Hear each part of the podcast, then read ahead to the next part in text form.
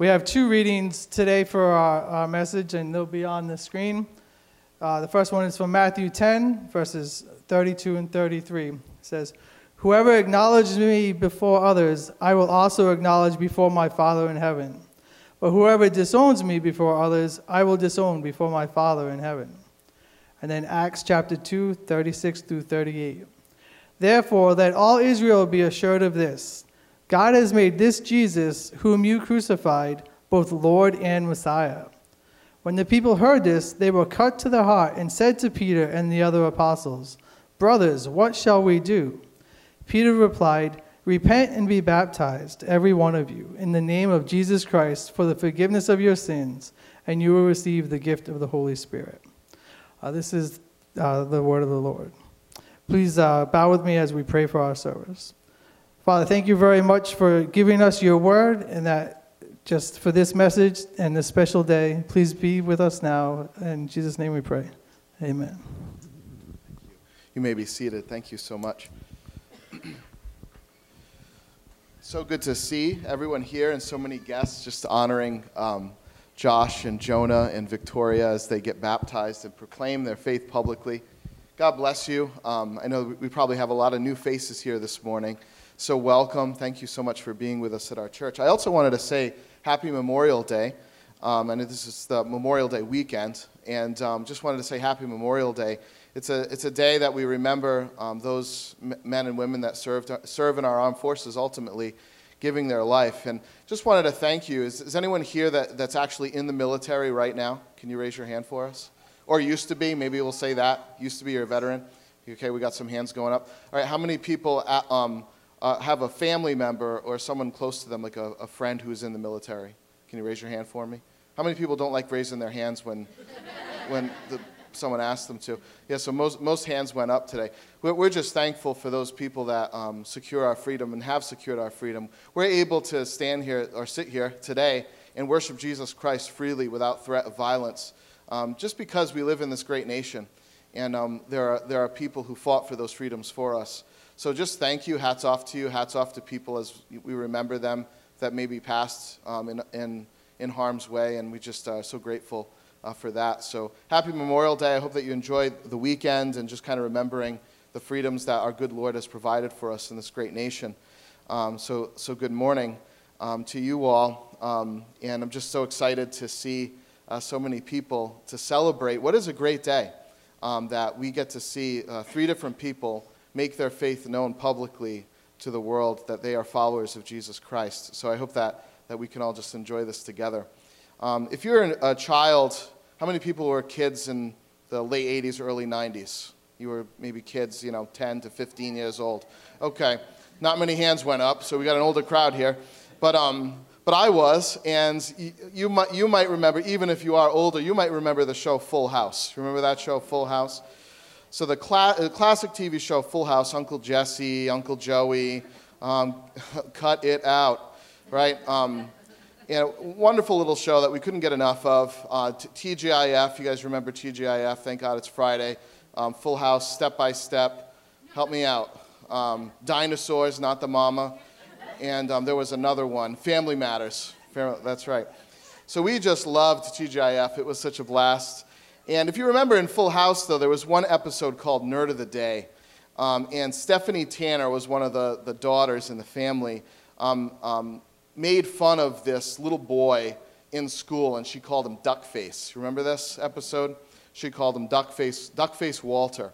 Well, Uncle Jesse did not like this, that Stephanie um, exhibited this kind of behavior. So cruel. So, you know, in a typical full house, heartwarming, tear filled, correction mixed, you know, with quirky hijinks type of way, um, Uncle Jesse corrects Stephanie and she decides to apologize to Duckface. Walter, I mean. Um, well, of course, Walter presumes that Stephanie is in love with him when she apologizes and decides that she's his girlfriend. Walter had the same problem I did as a boy. Um, and not wishing to hurt his feelings, Stephanie decides to tell him that she can be his secret girlfriend. How many people had secret girlfriends? I had too many of them. Um, She will be his secret girlfriend. Anyone knows, if you've ever been in a relationship, though, that that is no private matter. Anyone in a real relationship with anyone doesn't hide it. Unless we're ashamed of it, unless we're embarrassed by it, we don't hide it. It's out in the open for all to see, and anyone who's ever been in love as a young person knows what that's like. It's all you talk about. It's kind of annoying for everyone else around you. But we all know what that's like. We don't hide it. It's our new love. It's no private matter. Uh, and unfortunately, I think to transition and to relate this to the Christian life, it seems that oftentimes Christians end up becoming secret Christians, private Christians, secret followers of Jesus. And we hide it for some reason. We're betrothed to Jesus Christ, if we put faith in Jesus Christ, we're betrothed to Jesus Christ, where the scripture says that we're actually prepared, anyone who's put repentance and faith in Christ, that we're being prepared as a bride to be presented to groom Jesus at the great feast, yet we disguise it. And we've justified our privacy for some reason. The Bible knows it's okay. We love kids. I have kids that cry. Don't worry about it. We, we, we also justify our privacy. The Bible knows no secret Christians. Following Christ is no private matter, and that's the point, friends. It's no private matter, just like having a, a girlfriend or a boyfriend or a husband or a wife. You might try to hide your husband or wife, but it's no private matter. In today's church, we often refer to coming to faith in Christ as a very personal and individual thing. Have you guys heard this before? So you might hear things like, there's no grandkids in heaven. Right? What, what people mean by that is that you, you don't get accepted by God in heaven um, through the faith of your parents or your grandparents. You need to come to Jesus individually and personally. That it's a personal decision, and that's true. Even the way that we invite people into the church service to accept Christ, you know, if, I mean, if you've ever been in a church before and you've heard like the altar call, so to speak, and accept Christ for the first time, maybe you don't know Jesus, you might hear things like, you know, every head's bowed and every eye is closed in the privacy of your own heart. No one's looking. This is between you and God. Have you, have you ever heard something like this before? Well, that's, that's sort of true, but it can, be, it can be a bit misleading. You do, friends, you do need personal and individual faith but um, in Jesus Christ. It's your life, your individual life, that needs rescue. And that is true, and no one else can rescue you. The faith of your mom or your cousin or your grandparents can't do that. But this doesn't mean that our faith in Jesus Christ, when we have it, when we've had it, is a private thing, that it's only about us. Our text reads Whoever acknowledges me before others, I will acknowledge before my Father in heaven. Now, very quickly, in honor of our baptism service, I want, I want to talk about what baptism is. I want to talk about the meaning of baptism as the first way that we acknowledge Christ before others, like Jesus told us to. Baptism is the first way we acknowledge Christ before others. Let me give you this definition Baptism is where faith goes public. And this isn't mine, this is a definition given by a guy named Bobby Jamieson. Baptism is where faith goes public. It is a public profession of faith and repentance which signifies cleansing, forgiveness, union with Jesus, new life in Jesus, the gift of God's Spirit, and the new creation. And that's, this is going to be the heart of my sermon. I want to unpack all of those things. There was about five things there. This isn't going to be a long sermon, so five points might seem like a lot, but I'm going to go through them real quick. Okay? So, this is basically the heart of baptism. It's where faith goes public. It is a public profession of faith and repentance, signifying cleansing, forgiveness, union with Jesus, new life in Jesus, the gift of God's Spirit, and the new creation. So, look, let's look at these one, one at a time. So, baptism, first of all, is a public profession of faith and repentance. Now, recall our, our text in Acts chapter 2. You might be kind of new to church or to even kind of Christianity. You might not really know what those words mean, faith or repentance. Well, let's try to understand this together. I want you to recall our, our, our text in Acts chapter 2. It says, Therefore, let Israel be assured of this God has made this Jesus, whom you crucified, both Lord and Messiah. When the people heard this, they were cut to the heart. Did you hear that phrase? They were cut to the heart and said to Peter and the other apostles, Brothers, what do we do? Peter replied, Repent and be baptized every one of you, in the name of Jesus Christ, for the forgiveness of your sins, and you will receive the gift of the Holy Spirit. When asking Peter, so Peter in the context is giving a sermon. And when asking Peter, what shall we do to be saved? It's interesting that Peter doesn't tell them that you need to repeat some sinner's prayer after me. Really mean it in your heart, like we've kind of heard this before. He doesn't talk to them about signing a card or, or standing up or coming down an aisle or any of these things. The New Testament church's altar, call, you know, I just described an altar call. You guys might be familiar with this. You know, you'll hear a sermon and, and you'll hear the preacher say, whoever wants to come to faith in Jesus Christ now, raise their hand. And it's like this public demonstration that someone has come to faith in Jesus. The, the New Testament's church's altar call was baptism. It was as simple as that. Peter gives the first, imagine this. This is the Apostle Peter, in case you don't know who this is, one of the followers of Jesus Christ. He is giving the first talk about the risen Jesus in the history of the church. We call it a gospel sermon, an evangelistic sermon. It's about the good news of Jesus Christ. Peter is up to bat for the first time to give a talk about Jesus Christ. Imagine that. And how many millions of talks after him have been preached in the past 2,000 years about the same topic. But here he is. He stands up, and for the first time, he gives this talk, the first talk about the risen Savior Jesus Christ in Acts chapter 2 he reminds the hearers, the people listening, that they were the ones that had crucified Jesus the Messiah. And friends, this is so important for us to hear and to learn. We are the ones, all of us, because of our sin, are the ones that crucified Jesus the Messiah. You and me. Our sin against God's holy word, His law, which is evident in creation and His word, we have violated, we have sinned against Him, and because of this, we have incurred the awful wrath of God on our lives. And this is what Peter is saying to them. He reminds the hearers they were the ones that crucified Jesus, but he has risen from the dead. That there is hope in Christ because he lives. Because he has conquered death and conquered sin. If you put faith in Christ, then you too will have conquered death and sin. Isn't that great? Isn't that great news? That's what gospel means. That's the good news of Jesus Christ. Because your sin is taken care of when you put repentant faith in Jesus, your sin is taken care of at the cross once and for all.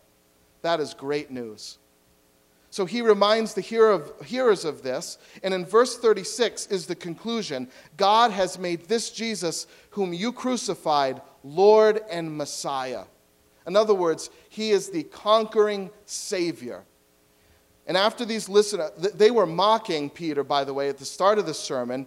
And by the end of it, they're cut to the heart. I can imagine them weeping. Their, heart, their, their eyes have been, their heart's posture has been changed from one of ridicule towards the apostles to one of complete surrender and repentance. So, what do, they, what do we do? They cry, out, What shall we do about this?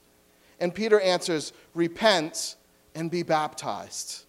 Turn, in other words, turn from your sin Trust in the sacrifice, the death, and resurrection of Christ, that it was done on your behalf for you, and be, and be baptized. The call is to believe in Jesus, to trust in Jesus, and to get baptized right now. Baptism, we, we see it as kind of like a, a religious kind of ritual. Baptism is a stepping out publicly and declaring your faith in Jesus. The call is to believe and to be baptized. That is ba- so it's a stepping out of the status quo. It's saying, I'm not part of the crowd anymore. I'm not going along with the wave of culture and society. I'm going to believe that Jesus Christ is the way, the truth, and the life, and I don't care what people think. And that's, that's what it means to be baptized. So, baptism is a stepping out of the status quo, the crowd, to align yourself with Jesus publicly, to mark and to declare yourself as his child. Now, Peter goes on in verse 40, and he says, and this is in Acts chapter 2 save yourself from this crooked generation. And the same call goes to all of us. Friends, we are part ourselves of a crooked generation because we are all under the condemnation of sin, all of us. So Peter is saying, Come out of that. Be saved from it. Be delivered from the power of sin and Satan and in this world. Be rescued and reunited to your loving Father in heaven. Be saved from this crooked generation. Don't follow the crowd. Recognize our participation with the evil system and sinful system of this world. Come out and align yourself with Jesus Christ. And you know, Peter tells them to do this, you know how? By getting dunked in water. Repent. In other words, believe in your heart and then demonstrate it with your life. Believe in your heart and then demonstrate it. Put, put your faith on public display. Okay? That's what it means. It's a public spectacle, baptism. And friends, so should be your faith. Not, not an obnoxious spectacle, so please don't take that the wrong way. We're not called to be annoying, right? But, but our faith should be demonstrated and living in real ways to people around us. So back to our definition baptism is where our faith goes public. Second, baptism is a sign of forgiveness and cleansing. We, all of us, every one of us, need forgiveness because we have all sinned against God. All of us. Peter says in verse 38 Repent and be baptized, every one of you, in the name of Jesus Christ, for the forgiveness of your sins. The normal mode of baptism in the New Testament is immersion by water. You guys have probably maybe been around enough churches to know that some churches do baptism differently. Some people get sprinkled, and others, you know, there, there are different ways. What we see in the New Testament, though, time and time again, all of the examples of baptism we have, they're all getting dunked. They're all getting, literally getting immersed into water. And this water immersion is a sign, it's a symbol of the cleansing that happens when you put trust and faith in Jesus Christ. On our own, without Christ, we are left to deal with our own sin. We are left to stand before a holy God with our own sin, and stand we will not. We will fall in the presence of God. So we need to be washed, we need to be cleaned. And Jesus' death is that washing. The death of Jesus Christ is that cleansing, it's the removal of sin. What we deserved was the wrath of God. And when you put faith and trust in Jesus Christ, instead of you getting that wrath, it gets put on Jesus and we get washed clean. The blood of Jesus Christ is what cleanses us from every iniquity. Isn't that amazing? Romans 5 9. We have been made right with God in spite of our sin because of the blood of Jesus. That's what, that's what in the New Testament, there's a book called Romans, and it's written by a guy named Paul. And he says, The way you're cleaned is not by helping old ladies across the street. It's not by making lots of money. It's not by getting married. It's by the death and resurrection of Christ. That is the payment that we owe to holy God. And baptism symbolizes this. The washing of the water symbolizes the washing of the blood of Christ for us on our behalf. Amen? Third, baptism is a sign of union with Christ. Oh, and I love this one. This is a great one. Upon repentance of sin and faith in the work of Christ, in his death on the cross and resurrection from the dead, God sees you as united with Jesus. Now, let me explain to you what I mean. This is important. United with his death, united with his burial, and united with his resurrection. Now, many verses in the scriptures point to this. In Romans, for example, it says, All of us who have been baptized were baptized unto his death. And then it, again it says, We were buried, therefore, with him by baptism into death. For as many as you were baptized into Christ, it says in Galatians, have put on Christ. And then in Colossians, having been buried with him in, in baptism, in which, we, in, in which you were also raised with him through faith in Colossians chapter 2. This, this means something very important, friends. When a sinner repents and trusts in Christ, this literally means that all Christ did is as, af, is, is as if we did it. His work is credited to us. Our sin and old self is crucified, it's dead and buried. You see? All the things that you think are so heinous, that the things that you regret, the things that you're ashamed of, are buried with Jesus Christ. All of them. So the believer in Jesus Christ doesn't need to ever again feel any guilt or shame because it's gone. It's buried with Christ in his burial. You see, you're united with Jesus. Not only, are you, uh, not only is the old self dead, but you are given a new self. And that's actually our next point. And let's go on to it. Number four bapti- baptism is a sign of new life in Christ. That new life, you are, declared, you are looked at as if you had never done anything wrong in your life. You are looked at as if every wrong decision that you made in your life was the right one. God sees you as holy and right and good perfectly because of, the, because of Christ, and baptism pictures this. Baptism pictures the, the righteous life that Jesus has lived is put on you, and all of your sin and wretchedness is in the grave. Isn't that fantastic news? Are you getting this, friends? Colossians 2 says, Having been buried in baptism, you were also raised up by faith. We just read this as believers in Christ, if you're a believer in Christ, right now you have a new nature, you have a new heart, you are a new person. The old is past, the new is come, and if anyone is in Christ, he is a new creature. You are not the sum total of all your sins and all your limitations. Isn't that great? You are a new person. Why wouldn't you come this morning and trust in Jesus Christ? Why wouldn't you have all of your sin, past, present, and future, put behind you forever, buried in the deepest sea? For by grace you have been saved through faith, not of yourselves. It is the gift of God. Amen. The cleansing and resurrection that baptism symbolizes is the direct and immediate position of all believers in Jesus Christ. Now, don't get me wrong, please understand this. Baptism does not forgive us the act of baptism does not forgive us of our sin or make us new in Christ. It symbolizes what has already happened by faith at the cross. Does that make sense?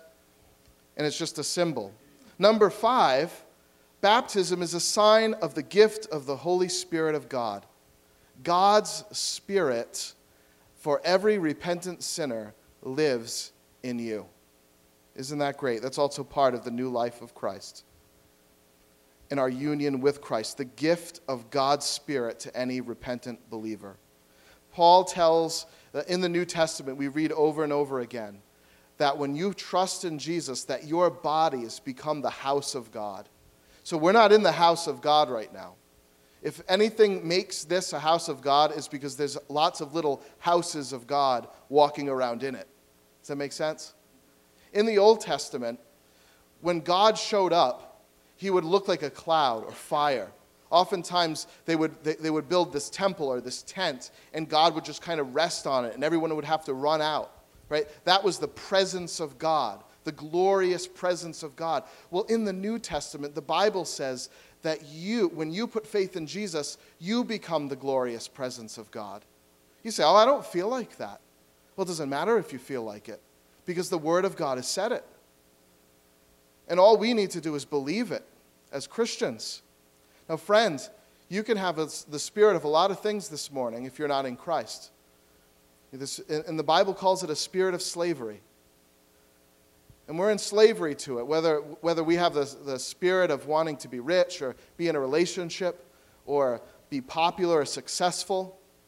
That might be the spirit that's on us, but friends, the Bible calls that a spirit of slavery. And when you come to faith in Jesus Christ, you don't need to prove yourself anymore. You don't need to get love by sleeping around. You don't need, you don't need to prove that you're worthy by accomplishing great tasks. Jesus Christ has accomplished it for you and declares it to you this moment.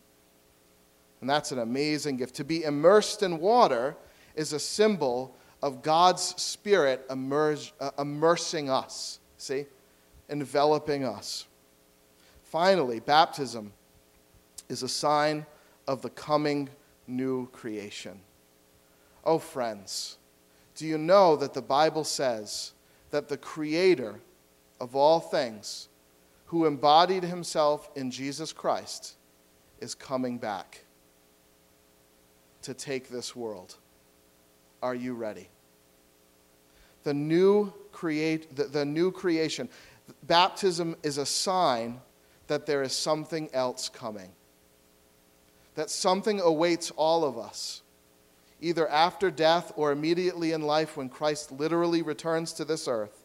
The Bible says that he will return with a sharp sword proceeding out of his mouth, and he will take the earth back from Satan. The lion will lie with the lamb. Iniquity and evil will be crushed, and Jesus Christ will reign as King and Lord over all the universe. You say, this sounds like a little bit of hocus pocus. Where are you getting this from? I'm getting it from the Bible. Friends, if there's a God, wouldn't you just wouldn't it be just kind of safe to assume that that God could communicate with us? Well, the, the Word of God is His communication to us. And He says, I promise, write it down, I'm coming back. This world is mine, and everything about it that's messed up is getting fixed. And when you put faith and trust in Jesus Christ, you won't be sick anymore. You won't grieve anymore. You will live in eternal glory with, with Him in a, in a resurrected body. Your body, like Christ, will be resurrected from the dead without sin. And this is what the overwhelming testimony and message of Scripture is that Jesus is going to return to recreate this world, to recreate his people who have had faith in him. We read in Romans, For if we are if we have been united with him in death, we shall certainly be united with him in the resurrection. There is a resurrection coming, friend. And the Bible talks about it in two ways the resurrection of life or the resurrection of death. When you put your faith and trust in Jesus Christ, your sins are separated as far as the east is from the west, and you are resurrected to life. But if you remain in your sin, you'll be resurrected to death. Put your faith in Christ. You will be made, oh, the Bible talks about this in such an amazing way, that you will be made to live in inapproachable light. You will, made to, uh, you will be made to approach inapproachable light. How do you do that? How do you approach something inapproachable? Well, how does a bush catch on fire and not be consumed by that fire? You see, friends, when your, when your sins are taken care of at the cross, the all consuming presence of God will not consume you.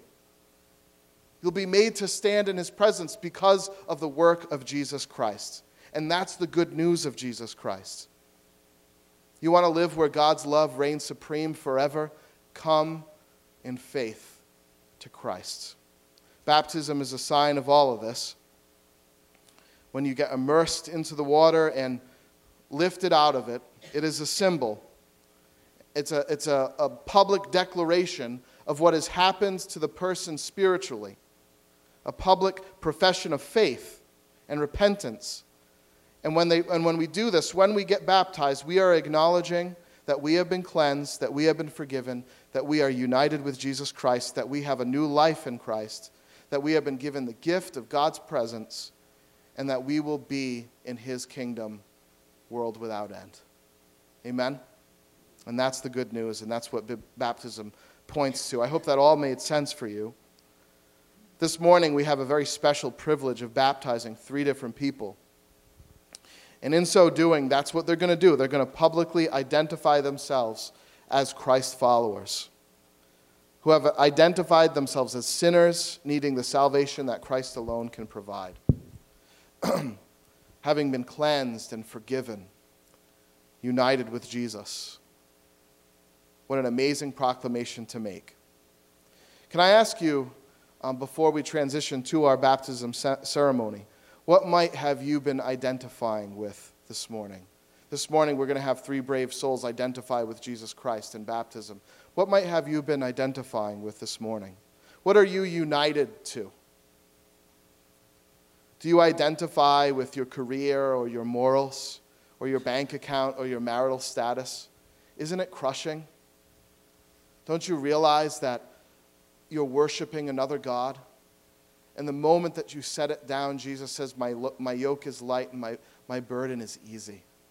Come to him. Can you see right now that, that you, have, you and I and all of us have sinned against God? That sin has separated us from a holy God? And he offers us a rescue? Why would you say no? Come out from among them, turn from sin, trust Jesus, be baptized. Whoever acknowledges me before men, I will acknowledge before my heavenly Father. Can you pray with me? God, we come to you and we thank you so much, Lord, for this group of people. We thank you, Lord, that they're here to hear the word of God preached. And we thank you that, we're here, that we can all see your gospel symbolized in the act of baptism. We pray, Lord, that if anyone here this morning that does not know Jesus Christ, God, I pray, Lord, that you would cut their hearts like the hearers of our text in Acts chapter 2. And I pray, Lord, that they would right now, this moment, cry out to you in prayer. Turn, God, we turn from our sin. You've been there all along, God and I have not seen you, and I've worshiped other things, and I've trusted my life and my worthiness and my approval and applause to affection or to status. And I acknowledge, Lord, that that sin against you has created a rift, a rift in our relationship, and I need Jesus Christ to make me whole again. Take my sin and I trust in the death of Christ on my behalf. Oh God, I pray, Lord, that that was the prayer of repentant people this morning, trusting in Christ for the first time. Oh, and friend, if that's you, would you not hesitate in making that known to me so that we can continue this journey? God, we thank you, Lord, for the rest of us. We pray that we would remember that every day we get the privilege of proclaiming Christ's death until he comes. In his name we pray. Amen.